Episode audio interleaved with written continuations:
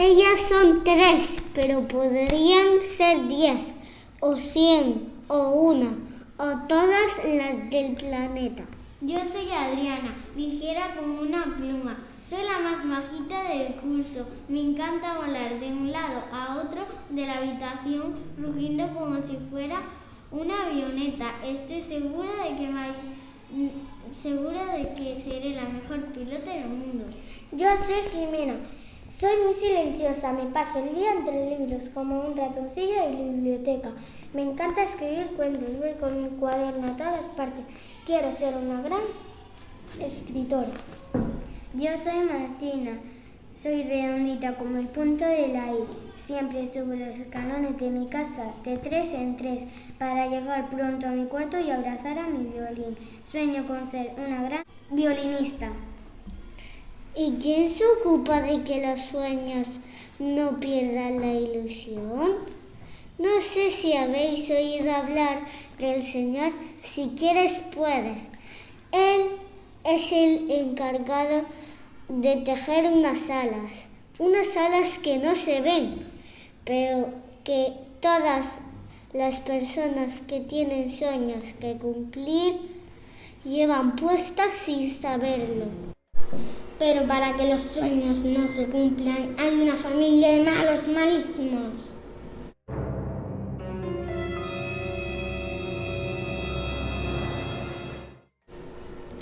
La banda dirigida por Don No lo conseguirás. Ellos se encargan de que las alas que teje el Señor si quieres puedes no sirvan para nada. ¿Y cómo conseguir que las niñas no puedan levantar el vuelo? A pesar de tener alas? Pues es fácil, van poniendo pequeñas piedrecitas en sus bolsillos, en sus zapatos, en sus mochilas, que poco a poco van haciéndose muy pesadas, demasiado para que puedan volar.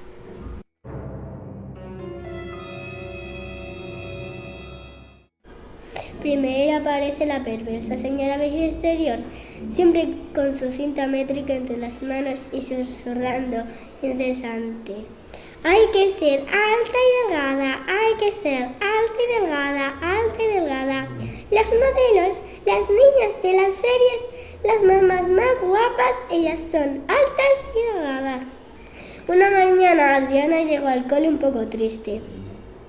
Así que Adriana, para parecer alta, comenzó a caminar de puntillas, pero era muy cansado y desanimada. Comenzó a creer que era demasiado bajita para cualquier cosa. Martina era más gordita que las niñas de los anuncios, lo que para ella comenzó a ser todo un problema. Y el problema pasó a ser una preocupación. Y la preocupación hizo que las notas de su violín sonaran cada día más desafinadas. Jimena empezó a escribir cuentos en las que ellas siempre eran como las protagonistas de los dibujitos que veía en la tele. Esbeltas, supermodernas, con melenas interminables y nada más que fueran o no inteligentes, intrépidas o soñadoras, le importaba cada vez menos. Y así fue como la malísima señora Bella Exterior metió en los zapatos de las niñas las primeras piedrecitas, logrando que les costara más levantar el vuelo. En segundo lugar, se presenta el señor reflejos. Este pone enfrente a las niñas unos espejos engañosos que no reflejan su valía, sino lo que él quieren que vean. Y mientras ellas se miran, él susurra las palabritas para herirlas. Gorda, enana, tonta, flacucha, larguirucha, fea y. Y así fue como palabritas a palabritas, una detrás de otra, el malísimo señor Reflejos fue metiendo piedrecitas en los bolsillos de las niñas. En tercer lugar llega el, señor desigualdad con un saco lleno de menos. Ella corre menos que ellos. Ella mm, menos fuerte que ellos. Ella salta menos que ella. Ellas son menos, menos, menos. Y en cuarto lugar aparece el horrible señor Ita, con su saco lleno de tienen que ser. Ellas tienen que ser bonitas, ellas tienen que ser princesitas, ellas tienen que ser modositas y guapitas y simpatiquitas y un montón de hitas más. Y por cada hita otra piedecita en las mochilas, en los zapatos y en los bolsillos de las niñas. Las cosas habían cambiado para ellas, ya no pensaban igual. Yo creo que seré azafata, porque ser piloto me parece muy difícil y solo hay chicos pilotos. A pesar de la insistencia de mi madre, creo que ya no voy a tocar más el violín. Ahora solo quiero ser alta y delgada. Yo seguiré escribiendo cuentos, sí, pero ahora mis aventureras y mis exploradoras y mis científicas se convertirán en ellos. El señor sí que después no sabía qué hacer para que se dieran cuenta de lo que estaba ocurriendo.